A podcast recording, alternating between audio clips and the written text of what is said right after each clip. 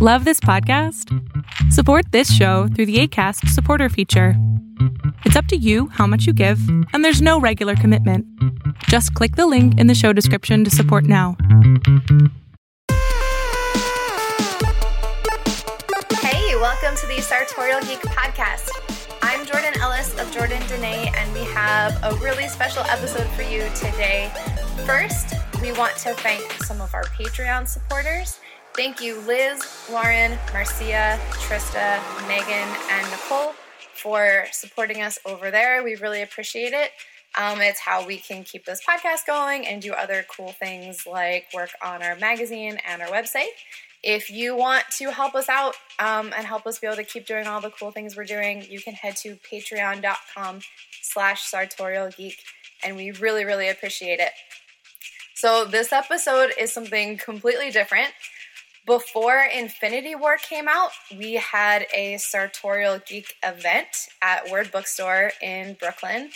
We held a memorial service for all of the people that we lost in Infinity War. Um, it was really emotional. We all wore black. We had tissues on every seat, and different people in our community wrote really nice essentially eulogies uh, for our favorite characters, and we read them. And so we thought it'd be really fun in preparation for Endgame for everyone who couldn't make it in person. We have a few of those for you to listen to today. Our editor, Dan Ison, is going to read them all, um, and we're so, so excited. So, this is no spoilers for Endgame, but full of spoilers for Infinity War. If you haven't seen that yet, you should not listen to the rest of this episode. But we hope that you enjoy this look back um, at some of our favorite Avengers moments and enjoy. Avengers Eulogy by Kaitlyn Plyley.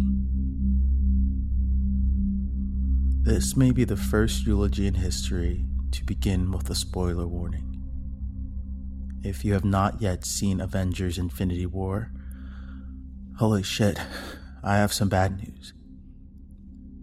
We are gathered here tonight to find solace in dark times.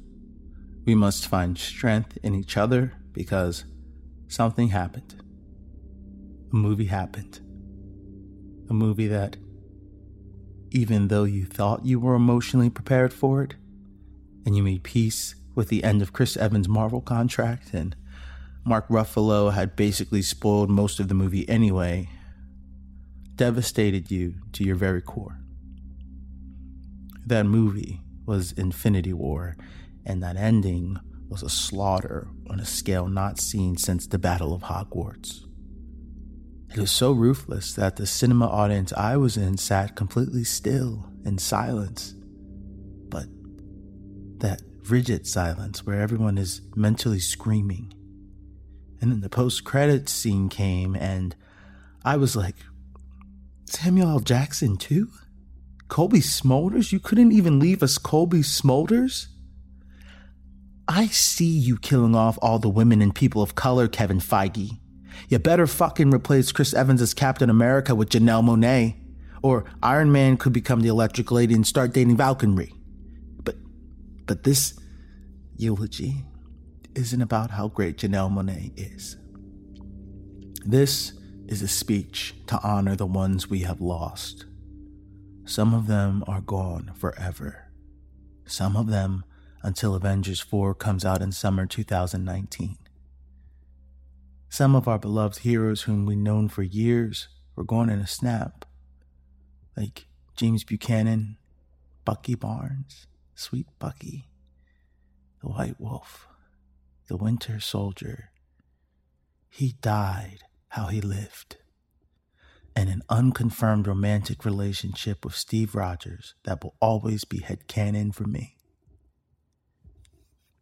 Loki, God of mischief burdened with the glorious purpose.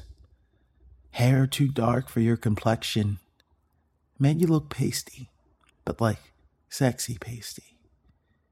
Never made sense to me that you weren't blue all the time since finding out you were an ice giant. Why wouldn't you just look like an ice giant? Your murder by Thanos stabbed our hearts, like the death of Tom Hiddleston's ill fated romance with Taylor Swift.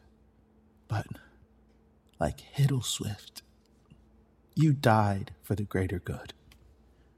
You tried to protect your brother and the universe from Thanos. We honor you. But I swear to Odin, if this is another trick, Loki, I hope Thor murders you himself. Heimdall. Good, noble Heimdall. I'm not really sure what you were a god, a magic guy? Should have been given more to do. I liked you as Asgardian Jesus in Thor Ragnarok.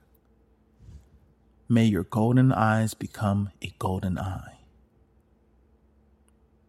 In Thor Ragnarok, may your golden eyes become a golden eye. This is a reference to how I want Idris Elba to be James Bond. Sam Wilson, Falcon. You thought that it should be obvious to a man who had been frozen since the 1940s that when you said I flew in the military, it meant not that you were a pilot, but that you put on a metal bird suit and smacked people with your wings. I admired your confidence and your sass. Peter Quill Star Lord. I'll be honest, I was never that invested in you as a character. But you were trying to be a less shitty guy. And you kept your promise to Gamora. Even though it must have ripped you in half to pull that trigger, you learned to put others' wishes before your own need to be a hero man who saves the day. You trusted that Gamora knew what was needed. Gamora. This is a tough one. Okay. Let's talk about Gamora.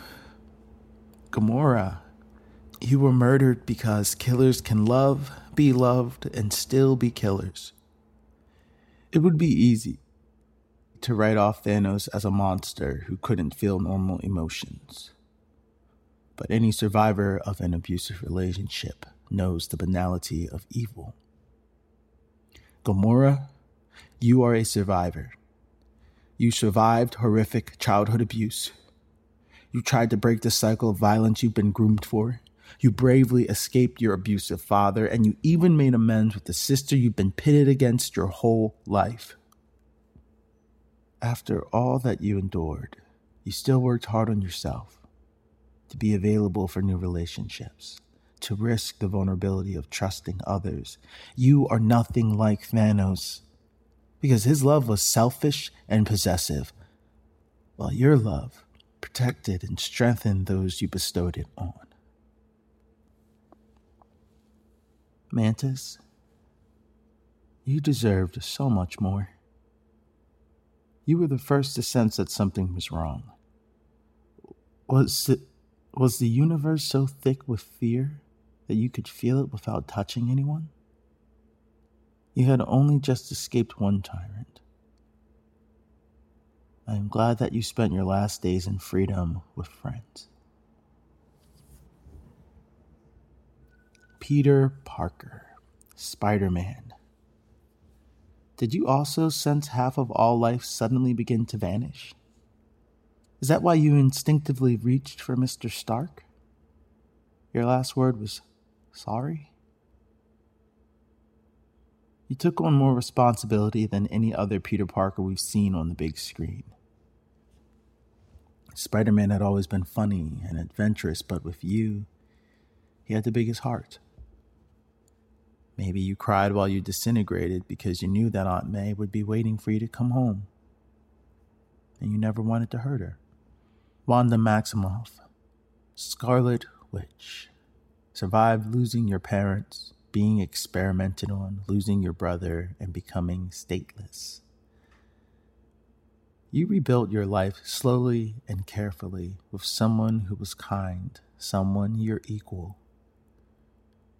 You deserved a better ending and a better hero name than Scarlet Witch, and to not have to run into battle wearing high heels. R.I.P., Wanda. Vision. Jarvis? Is there an afterlife for whatever you are? I guess you're in a USB stick now? I don't much care for you, but you were nice to Wanda. Mostly. Drax.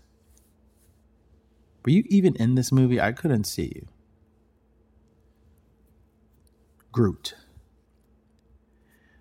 I can't even fucking talk about Groot. I mean, I was still recovering from the first Groot's death. I texted a friend after finding out that Groot's last words to Rocket were Dad. Crying. I never thought I'd be so emotionally invested in a tree and a CGI raccoon. Dr. Stephen Strange. 14 million times you saw the world die. If this was the only way, what could winning mean? T'Challa, King of Wakanda, the Black Panther. He was my north, my south, my east and west, my working week and my Sunday rest, my noon, my midnight, my talk, my song. I thought Wakanda was forever. I was wrong. Guardians and Avengers, we're with you till the end of the line. And when that end should come, we pray that you go to that big contract renewal in the sky because once you're in the MCU, we will obsessively insist that you play your role forever, unless you're Terrence Howard, in which case we will quietly accept your recasting. Wakanda forever. We are all Groot. The Death of the Deadliest Woman by Jennifer Hackett. The deadliest woman in the galaxy deserved better. At the very least, Gamora deserved to die on her terms heroically sacrificing herself to protect the knowledge she had about where the Soul Stone was. Gamora deserved to go down fighting and to make a difference with her death. Instead, her adoptive father ruined everything, again, as always, with fancy reality bending tricks that kept turning things into bubbles, just to add insult to injury. Gamora knew she was the only one who could get in close enough to kill Thanos and if he hadn't already gotten the reality stone, it would have worked. And if he hadn't already gotten the reality stone, it would have worked. We would have gotten beautiful poetic bookends. As Gamora stabbed her father with the very knife he used to distract her from the mass murder of her people. Gamora would have been the one to strike Thanos down, as was always her right. But no, we got to see that even Thanos can't help loving this incredible kick ass fighter in the worst possible way. What's one more mental gymnastics routine to enable him to love the daughter he abused anyway? If Thanos could turn his leaps of logic into a full routine, he'd sweep the Olympics. Gamora knew the stakes better than anyone else. From day one, she was fighting the one fight that really mattered stopping Thanos. While everyone else was getting into pretty squabbles on Earth, or reenacting Shakespearean dramas over in Asgard, Gamora knew a universe shattering threat was out there and she wanted to stop it. Gamora had been a victim. First, when half her planet was killed the old fashioned way by Thanos, then as a victim of Thanos' abuse and conditioning. Long enough. But Gamora never lost her ability to care and to value life despite what Thanos tried to teach her, despite every reason she had to become cold and calculating. She let herself fall in love with an idiot, an endearing one, and one who wore his emotions on his sleeve, someone totally opposite the men in her life before. She found her own strange family that loved her, possibly because she was the only one who had even a dose of responsibility about her. In a ship full of kids chanting McDonald's, Gamora knew there was food at home.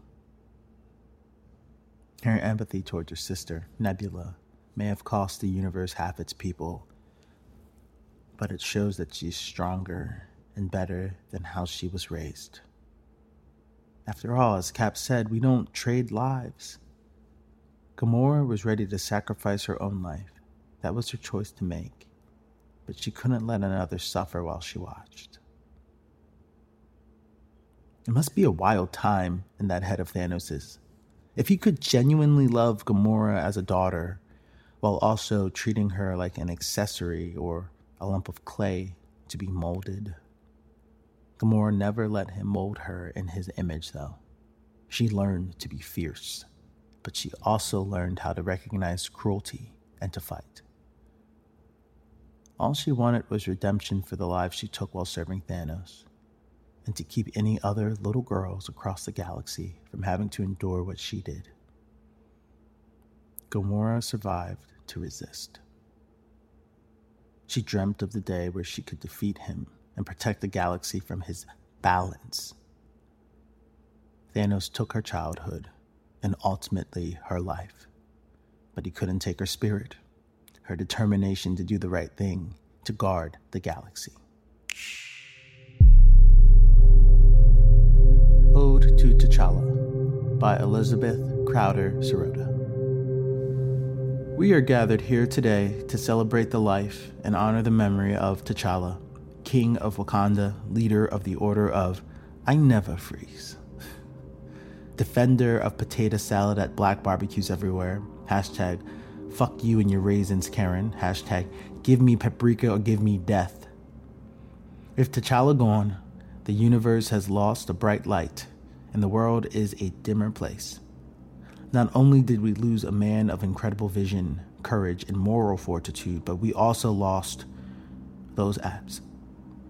Those abs are what compel me to stand up here before you and publicly mourn our collective loss. Those abs are what got me through week after week from hump day to Friday. Those abs gave me something to look forward to as I laid my head down at night and lifted it up again at morning light. Those abs inspired that rhyme. The memory of those abs are all we have left now. And that memory lives on and will allow us to carry on, hard as it may be, and hard as those abs may be. In closing, I will read a short excerpt from the Book of Common Prayer. For as much as it hath pleased Almighty God of his great mercy to take unto himself the soul of our dear brother here departed. We therefore commit his body to the ground, earth to Djalia, ashes to ancestral plane, beautiful abs to dust. Thank you. Out of Time by Casey Hicks. When I remember Stephen Vincent Strange, I think of his hands. As a skilled neurosurgeon, he quite literally touched the lives of countless people from both New York and far beyond the five boroughs. His genius was unrivaled in his field, at least until those very hands were maimed in a catastrophic car accident. A lesser man would have given up hope of ever recovering, but not Stephen. He chased his ambitions to the edge of perception and beyond, and imbued his hands with magic. He could have used this gift to heal his wounds and return to his old life. But instead, he found purpose as a master of the mystical arts, a protector of the New York sanctum, and unofficially, an avenger. Those who are surprised by Stephen's sacrifice of the time stone should remember we could have been gathered to remember his life hundreds of times over. In battling Dormammu Strange not only faced, but accepted death again and again and again, until finally he vanquished his foe through sheer obnoxious determination. His ego and stubborn stamina saved us all from being consumed by the dark dimension. His methods may have been unorthodox, but he not only wielded an infinity stone but unlocked its potential for the good of humanity. Few can say that about themselves. Though Strange could be arrogant, and let's face it, he did earn that confidence. Perhaps it's best for us to remember his selflessness on a smaller scale, more personal scale. When he compared Wong to Beyonce, he opened that man's world up to include single ladies, and that is the work of a true humanitarian. When he hosted Thor at the New York Sanctum, he not only provided Odin's son with beer, but took care to keep his glass full he didn't try to kill Loki when given the chance, which is incredibly noble. When Odin faced death in Norway, he delivered Thor and Loki to their fathers so they could be with him in his final moments. Doctor Strange vowed to do anything to protect the Time Stone, but still, he swapped the gemstone to save the life of Tony Stark, even though it flew in the face of logic. Let us not forget that we only stand here today because of Doctor Strange. Of the millions of fates he foresaw in battling Thanos, he knew there was only one choice that he could make for the best possible outcome. Did countless others die because of his actions? Have we all lost loved ones? Well, yes. But everyone else faced the mad titan with the hope that the day could be won. They could not see the future. When Doctor Strange handed over the Time Stone, he knew that he would vanish after Thanos snapped his fingers, and he still stared down his fate with quiet dignity. He did not raise the alarm and devastate his friends. He was a hero. Of course, we cannot mourn the loss of Doctor Strange without taking a moment to acknowledge his constant companion and most loyal friend. I'm speaking, of course, of the Cloak of Levitation. Many would consider the cloak fickle, but from the moment it encountered Strange, its will was set. The cloak defended him and fought on his behalf, gave him the ability to fly, and at times seemed to know what was best for Strange when even he could not see as much himself. Without it, Doctor Strange would have just looked like a nerd who likes books and oversized jewelry. The Cloak of Levitation is what elevated his entire look to badass territory. It seems almost fitting that it faced Thanos' genocide with the same acceptance its master did. And when the time came, they dissolved as one. I am certain that Doctor Strange wouldn't want us to waste too many tears on him. He has died so many times already that we need to have faith that he knew what he was doing. He was liminal, a man of science as well as a man of magic, and much of his life was lived outside the margins. It's not about you. The Ancient One said those words to Doctor Strange once, and perhaps he felt an echo of her wisdom when he made his choice on Titan. We can take that message to heart now. It is not about Stephen, nor is it about us and the pain we carry for this lost life. It is about the lives that were saved on that day when a single snap cleaved our universe in half. I'm sure I speak for Stephen Strange when I say that he would approve of nothing less than responsible hedonism. Sam Wilson, Wingman of Our Hearts by Beatrice Longshore. Running through our heart and minds, we gather to remember Sam Wilson the Falcon. Though we only knew him a short while, he quickly planted himself as a staple of the Avengers, always with a comedic comment and a drone companion to help in the nick of time. The ultimate wingman, he smirked his way through awkward interactions alongside another hero, James Buchanan Barnes, also taken too soon. Born in Harlem, New York City, to Paul and Darlene Wilson, who both tragically died in separate incidences of violence in their community. If only Luke Cage had been there. Sam loved his family, although becoming somewhat jaded to the world after the tragic passing of them both. Turning from his religious upbringing, Sam eventually found a new motivator those in need. From a troubled adolescence, Sam directed his energies at doing something for others, joining the military service to serve in the Special Forces, which we all know now is where he earned his wings. There are rumors of alternate worlds where he might have been a criminal or worked as a social worker, but the Sam we all knew was a soldier, a leader, a friend. After his enlistment came to an end, he turned his attentions to helping those like him who had served to protect, hoping to transition them from terrors of war back into this one, offering a safe haven from which they could thrive. If someone, anyone, was worthy of standing at Captain America's side, it was Sam Wilson. The frustrations of being passed by the Star Spangled Man never dampened his spirits, but rather motivated Sam to push harder and reach out to Steve Rogers, a soldier in need. And once he committed to his team, he never turned his back, following Steve even when it meant he was risking his life and risking his credibility. He, like Steve, planted himself like a tree, unmovable, unwavering in his convictions. With no superpowers, only the mechanical attachment of wings, Sam made himself an integral part of the team. His abilities to coordinate with a team serving him and the Avengers well until his fading moment. With the courage of a soldier, with the heart of a good man, and with the charisma of a true wingman, Sam flew his way into our hearts.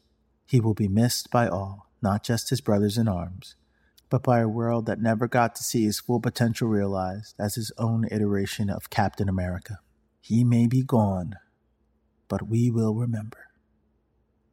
Sam, on your left.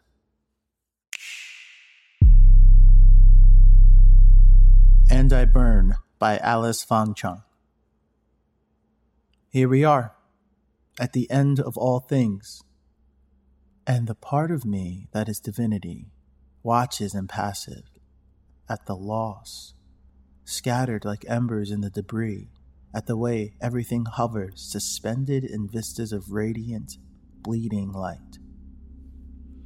In my chest, I burn with the collapse of galaxies, the winking out of whole worlds rebirthed only as ashes to ashes, dust to stardust. The part of me that is human is exposed and raw, at the loss sinking cold fingers into soft flesh, at the way the knife so easily cleaves a desperate heart to quarters. In my lungs, I burn with the absence of air. The swift blow of grief devastating, cracking me open. Oh, how I'd forgotten this kind of implosion. I have foreseen this outcome, and I am cocooned in the soft silence of the vacuum. This frozen knowing where everything is incandescent and crystal clear, and there are simply no more roads to follow. There is only this splendor and sorrow and I burn. But it is simply a state of being here at the end of all things. Thanks so much for listening. I really hope you enjoyed this special episode. If you want to hear more, you can subscribe to our podcast and you can check out our Patreon for cool rewards at patreon.com slash sartorialgeek. We hope everyone is loving all of the Marvel movies, and we'll see you next week.